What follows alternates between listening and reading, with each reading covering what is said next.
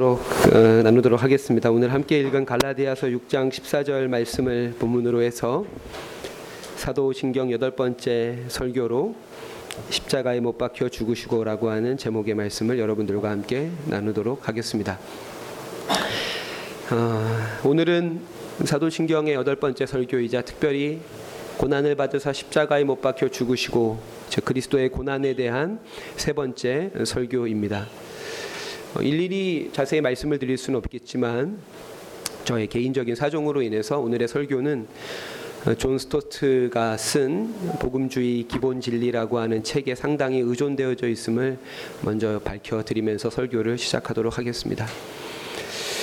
어, 오늘 본문에서 바울은 내게는 그리스도 우리 주 예수 그리스도의 십자가 외에는 결코 자랑할 것이 없다라고 이렇게 이야기하고 있습니다. 여기서 자랑할 것이 없다, 자랑하다라고 하는 이 단어는 이 뭐 헬라어 문법으로는 이중부정이죠. 아주 어, 이 카우카우마이라고 하는 헬라어인데요. 이 단어의 뜻은 자랑하다, 어, 무엇을 영광으로 삼다, 무엇에 자부심을 느끼다, 무엇을 한껏 즐기다, 무엇을 위해 살다라고 하는 뜻을 갖고 있는 단어입니다. 그래서 존 스토트는 이 καυχάομαι라고 하는 단어를 한마디로 이렇게 정의하는데 우리가 집착하는 대상이다라고 이렇게 정의합니다. 우리가 집착하는 대상. 아, 그래서 존 스토트는 조금 더 그 이야기를 우리는 그것은 우리를 우리의 주의를 집중시키고 우리의 시야를 가득 채우며 우리의 마음을 사로잡는다라고 이렇게 이야기합니다. 바울에게 이 καυχάομαι 집착의 대상은 바로 십자가였습니다. 그리스도의 십자가는 바울의 삶과 그의 사역의 중심이었습니다. 그리고 마찬가지로 우리들에게도 καυχάομαι의 대상이 십자가가 되어야 합니다. 많은 사람들은 돈과 성공과 인기와 또 성과 권력과 쾌락에 집착하지만 그리스도를 따르는 자들은 그분과 그분의 십자가에 집착해야 합니다. 오늘 예배를 드리면서 여러분 자신에게 내가 지금 집착하는 대상은 무엇인가? 어, 라고 자신에게 질문을 해 보시기 바랍니다. 이것은 단순히 바울만의 집착의 대상이 아니었고 예수 그리스도에게도 집착의 대상이었습니다. 요한복음 12장 27절 말씀에 예수님께서 지금 내 마음이 괴로우니 무슨 말을 하리요 아버지여 나를 구원하여 이 때를 면하게 하여 주옵소서. 그러나 내가 이 때를 위해 왔나이다. 라고 고백하시면서 십자가를 향해서 나아가시는 주님의 모습을 볼 수 있습니다. 그런 차원에서 교회는 기독교의 상징물로 십자가를 교회가 기독교의 상징물로 십자가를 택한 것은 대단히 현명한 결정입니다. 사실 교회 안에는 많은 목가적인 이미지를 가진 다양한 상징물들이 존재했습니다. 아기 예수가 태어나신 구유라든지 예수님이 나무를 켜셨던 목수의 선반이라든지 제자들을 가르치셨던 호수 위의 배라든지 제자들의 발을 씻기며 허리에 두르셨던 수건이라든지 다시 일어나셨던 그리스도의 무덤이라든지 하나님 아버지 우편의 보좌라든지 성령을 상징하는 비둘기나 바람과 불 등 역시도 기독교의 좋은 상징물들이 될 수 있었지만 그럼에도 불구하고 교회는 이러한 모든 것들을 차치하고 십자가를 기독교의 상징으로 우뚝 세웠습니다.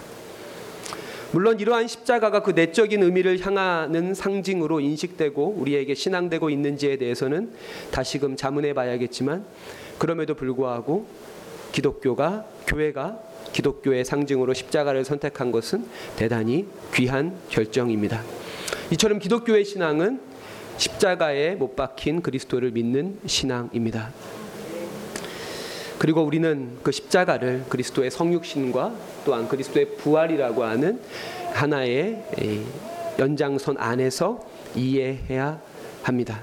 우리 디모데전서 말씀을 한번 같이 볼까요? 디모데전서 2장 5절 6절입니다.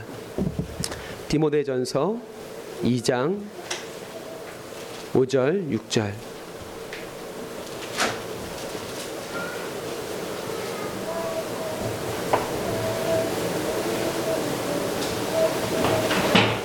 (2장 5절 6절을) 같이 한번 읽겠습니다. 시작. 하나님은 한 분이시요 또 하나님과 사람 사이의 중보자도 한 분이시니 곧 사람이신 그리스도 예수라 그가 모든 사람을 위하여 자기를 대속물로 주셨으니 기약이 이르러 주신 증거니라 아멘. 이 짧은 두 절의 말씀 속에 그리스도를 묘사하는 단어는 세 가지로 등장합니다. 사람, 중보자, 그리고 대속이라고 나와 있죠. 아, 그분의 성육신을 가르치기 위해서 사람이라고 하는 단어를 사용하고 있고 그리스도의 십자가가 우리의 죄를 대속하기 위한 것임을 밝히기 위해서 그리스도를 대속물이라고 지칭하고 있으며 하늘에 계신 우리의 중보자로서 그리스도를 우리의 중보자라고 바울은 묘사하고 있습니다. 그리스도의 성육신과 그리스도의 십자가 그리고 그리스도의 부활 이 세 가지는 한 하나로서 연결된다라고 하는 것이죠. 물론 이 중에 다른 어떤 것 다른 어떤 것들이 없이 단 하나도 그 의미와 효력을 나타낼 수 없겠지만 그럼에도 불구하고 성육신과 죽음과 부활에 있어서 가장 중심이 되는 것은 그리스도의 죽음인 것에는 틀림이 없습니다. 19세기 후반에 영국 리버풀의 주교였던 칼 라일이라고 하는 주교는 이렇게 이야기했습니다. 만일 당신이 십자가에 못 박히신 그리스도가 성경 전체의 기초임을 아직 발견하지 못했다면 당신은 지금까지 시간 낭비를 한 것이다. 십자가 없는 당신의 종교는 태양 없는 하늘이요 태엽이나 추가 없는 시계이며 기름 없는 등불이다. 나는 다시 말한다. 십자가 없는 종교를 조심하라. 20세기 초반에 미국의 신학자였던 포사이드라고 하는 신학자 역시도 그리스도의 십자가를 이해하기 전까지는 그분을 이해하는 것이 아니다라고 말하고 있습니다.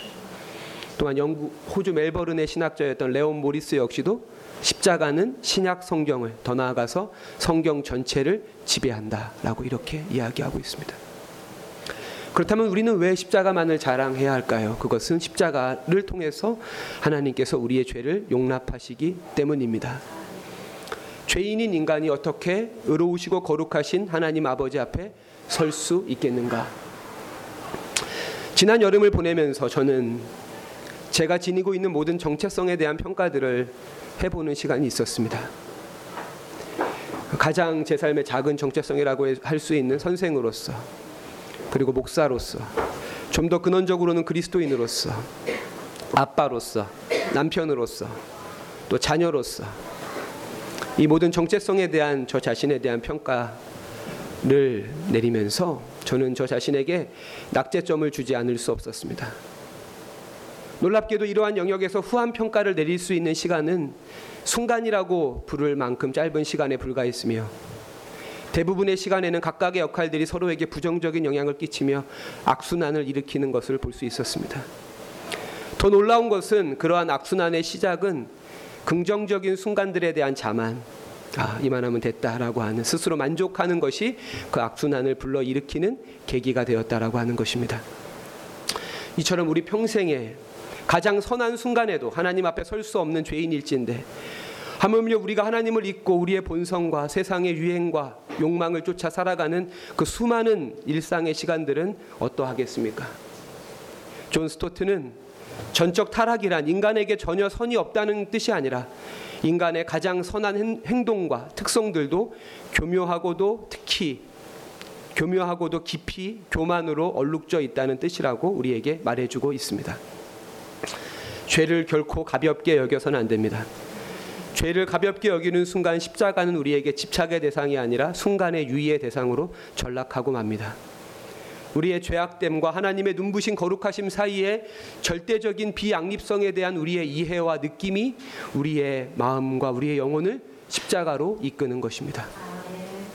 물론 우리는 스스로에게 또한 다른 이들에게도 과장된 죄책이나 그로 인한 열등감을 강제적으로 주입하려고 해서는 안 되겠지만 객관적인 죄책의 실제에 대해서는 우리가 인정해야 되고 그것들을 고백해야 합니다.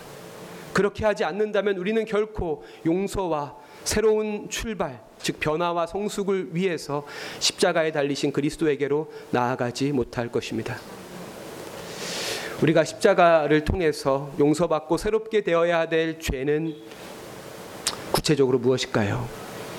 그것은 어떤 외적인 또한 구체적인 행동을 가르치는 것은 아닐 것입니다. 십계명의 표현대로 우상 숭배나 안식일을 지키지 않는 것이나 불효하는 것이나 살인이나 간음이나 도둑질이나 거짓을 가르치는 것은 아니라는 말입니다. 스위스의 신학자인 에밀 브루너는 악이 바로 자신이 지닌 성품의 뿌리에 얽혀 있음을 깨닫지 못하는 사람은 누구나 피상적인 사람이다라고 말합니다. 더 나아가서 마틴 루터는 죄는 곧 자아이다라고 말하면서 우리 인간을 이렇게 묘사합니다. 우리 인간은 철저히 자기 자신에게로 구부러진 사람이다.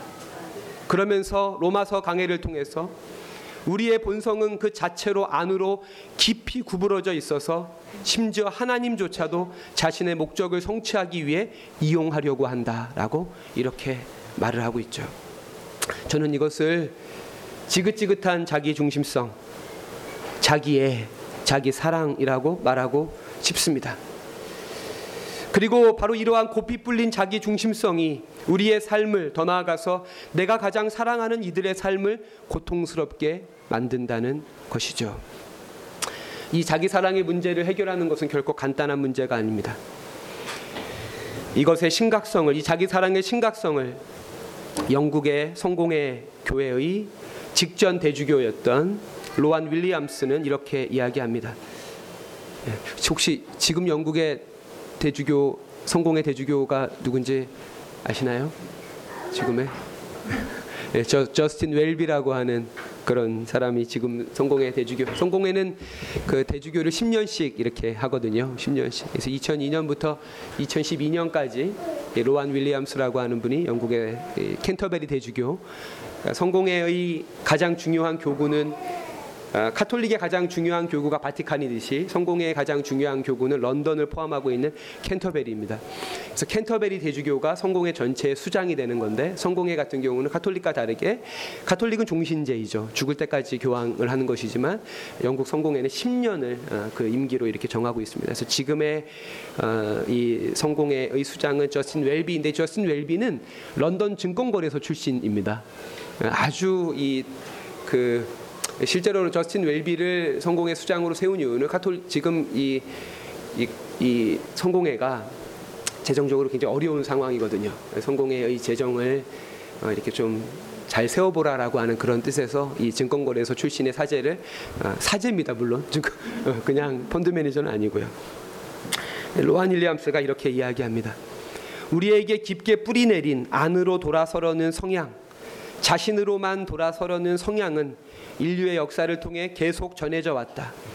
우리는 오직 자기 자신에 대한 이게 이게 자기를 이롭게 하는 이게만을 몸에 익히며 인간이 되는 법을 배운다. 현대 여러 사상가들이 강조하듯이 우리는 다른 사람들이 원하는 것을 지켜보면서 자신이 원하는 무엇을 원하는지를 익히며 그것을 얻기 위해 그들과 경쟁한다라고 이렇게 이야기하면서 그것에 대한 해법으로 해법을 이렇게 제시하죠. 이러한 순환을 깰 흐름을 뒤집을 무언가가 필요하다. 인간들이 교류하고 상호작용하는 이 세계 안에서 자기를 내어주기를 두려워하지 않는 담대함이 만물의 핵심에 자리 잡아야 한다. 예수의 십자가 사건은 자기 자신만을 향한 이계에 갇힌 인간의 흐름은, 흐름을 뒤집은 인간의 사건이다.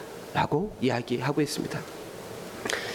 존 스토트가 내가 십자가를 자랑하는 이유는 십자가만이 우리의 용서의 길일 뿐 아니라 십자가만이 거룩함에 이르는 길이기 때문이다라고 말하죠.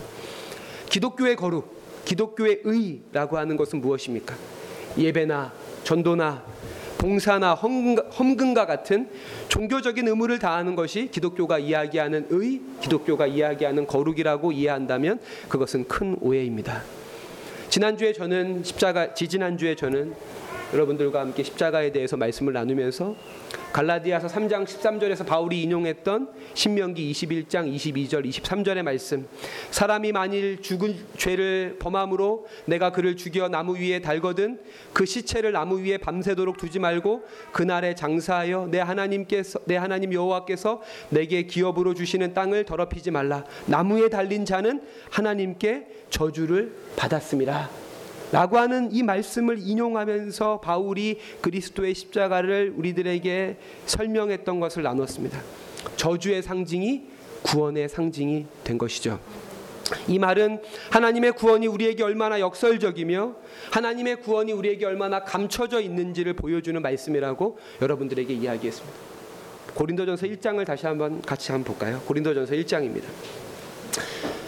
정말 설교 시간에 아주 자주 인용하는 말씀인데요. 매주마다 읽어도 우리가 일상을 살면서 망각하게 되는 말씀입니다. 그렇기에 매주 우리가 다시 한번 되뇌이면서 곱씹어야 될 말씀이 고린도전서 1장 23절과 24절의 말씀이라고 생각이 됩니다. 우리 같이 한번 읽, 도록 하겠습니다. 고린도전서 1장 23절 24절 시작.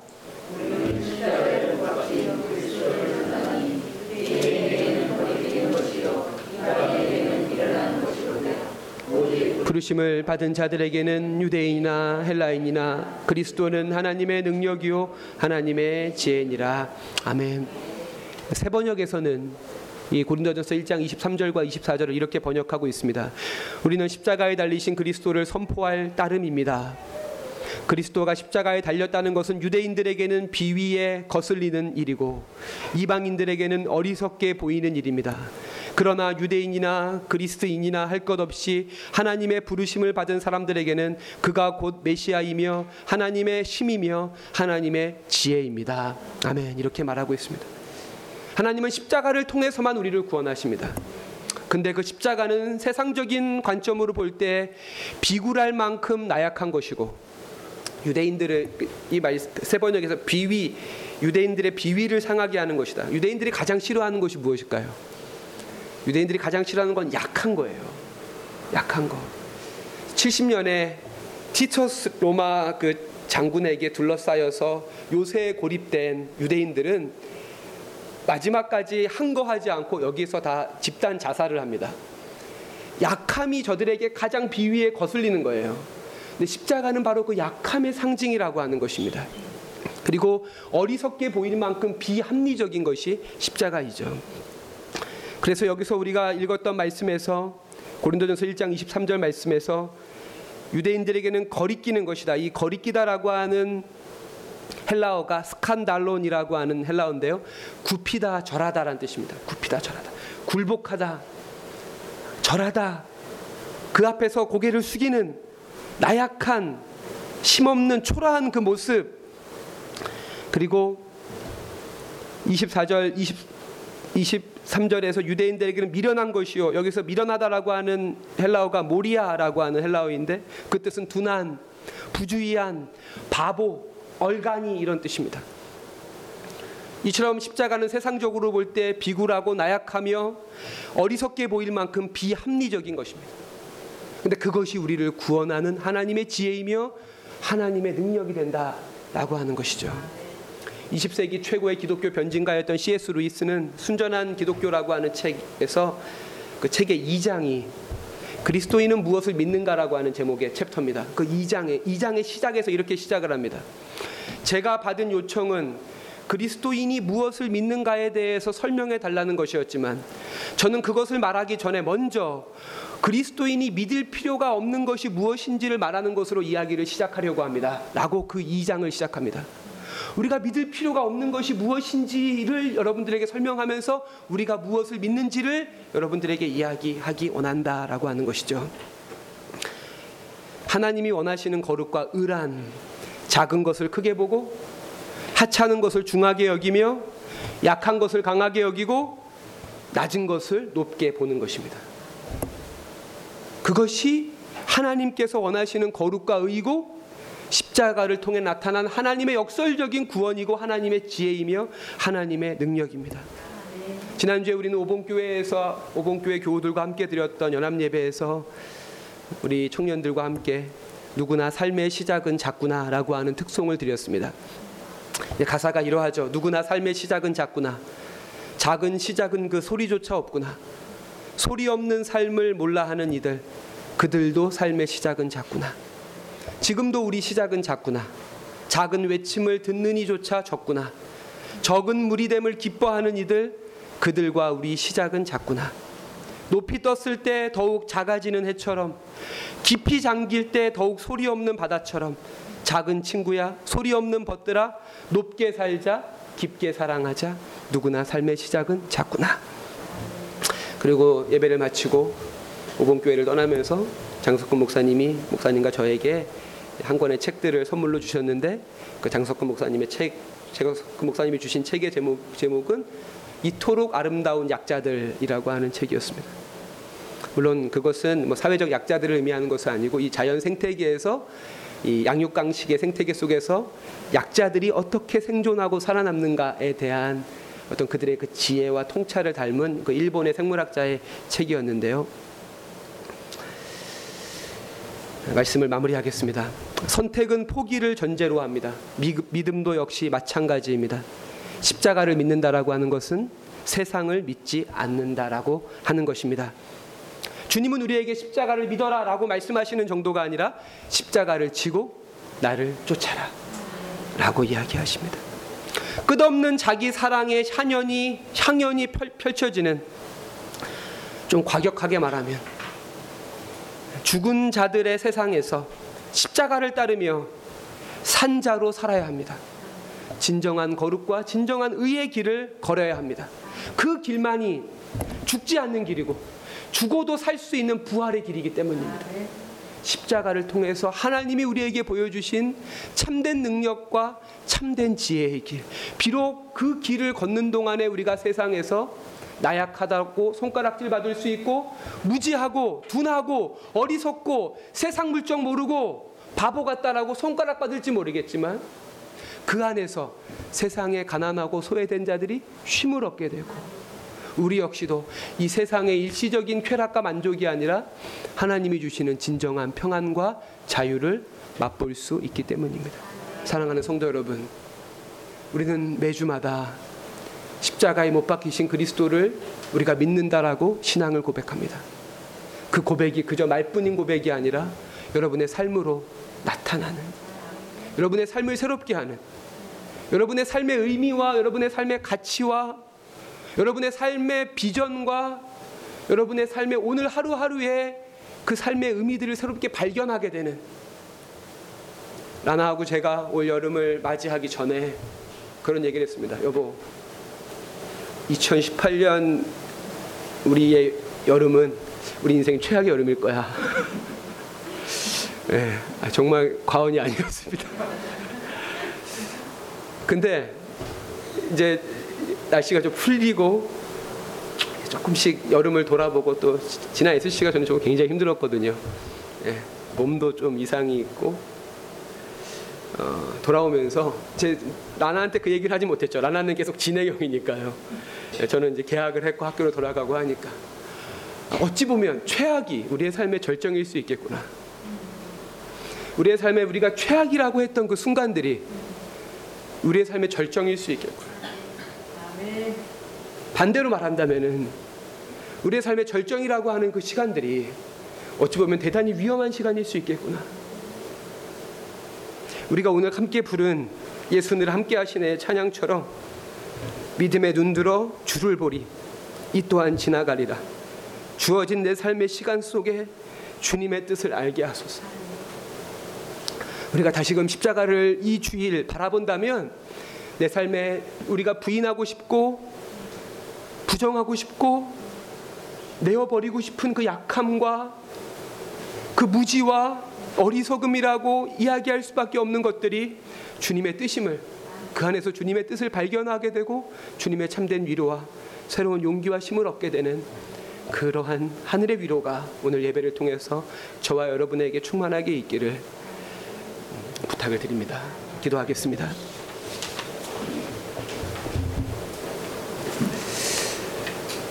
자비로우신 아버지 하나님, 대지를 또 우리의 몸과 또 우리의 삶을 너무나 힘겹게 했던 태양의 열기가 지나가고 어느새 우리의 마음과 우리 영혼을 상쾌하게 하는 선선한 바람이 불어옵니다. 하나님, 폭염과도 같은 고난의 시간들이 우리의 삶이 삶 속에 있습니다. 설령 밖에서 다른 이들이 내 삶을 볼 때 무슨 고민이 있겠어? 아, 라고 이야기할지 모르지만 아무에게도 이야기할 수 없는 내 삶에 치열한 또 가슴 아픈 고민과 아픔들이 저희들에게 있습니다. 하지만 바로 그 시간이 하나님의 지혜와 하나님의 구원의 능력이 나타나는 시간임을 저희들로 다시금 깨닫게 하여 주시고 그 시간 속에 주님의 뜻을 발견하며 다시금 주님의 뜻을 붙들고 하루하루를 살아갈 수 있는 저희들이 되게 하여 주시옵소서. 하나님, 우리가 세상 속으로, 속에 나아가 다시금 우리의 일상을 살아가게 됩니다. 하나님의 거룩과 하나님의 의를 쫓아 살아갈 수 있도록 세상을 거꾸로 볼 수 있는 그 용기와 그 지혜를 우리에게 주시옵소서. 큰, 큰 것을 작게 보게 하시고 강한 것 속에 허무함과 나약함을 보게 하시며 반대로 가장 약하고 가장 어리고 가장 어리석은 그 안에 하나님의 지혜가 숨겨져 있음을 저희들로 깨닫게 하셔서 날마다 겸손히 고개를 숙여 무릎을 굽혀 작은 자들의 소리에 귀 기울이며 연약하고 어린 자들과 눈높이를 맞추며 오히려 그들에게 배울 수 있는 그래서 우리 안에 참된 지혜의 샘- 샘이 메마르지 않을 수 있도록 주님 저희들을 겸손케 하시고 저희들의 눈을 저희들의 귀를 저희들의 마음을 새롭게 하여 주옵소서 감사드리며 예수님의 이름으로 기도합니다 아멘.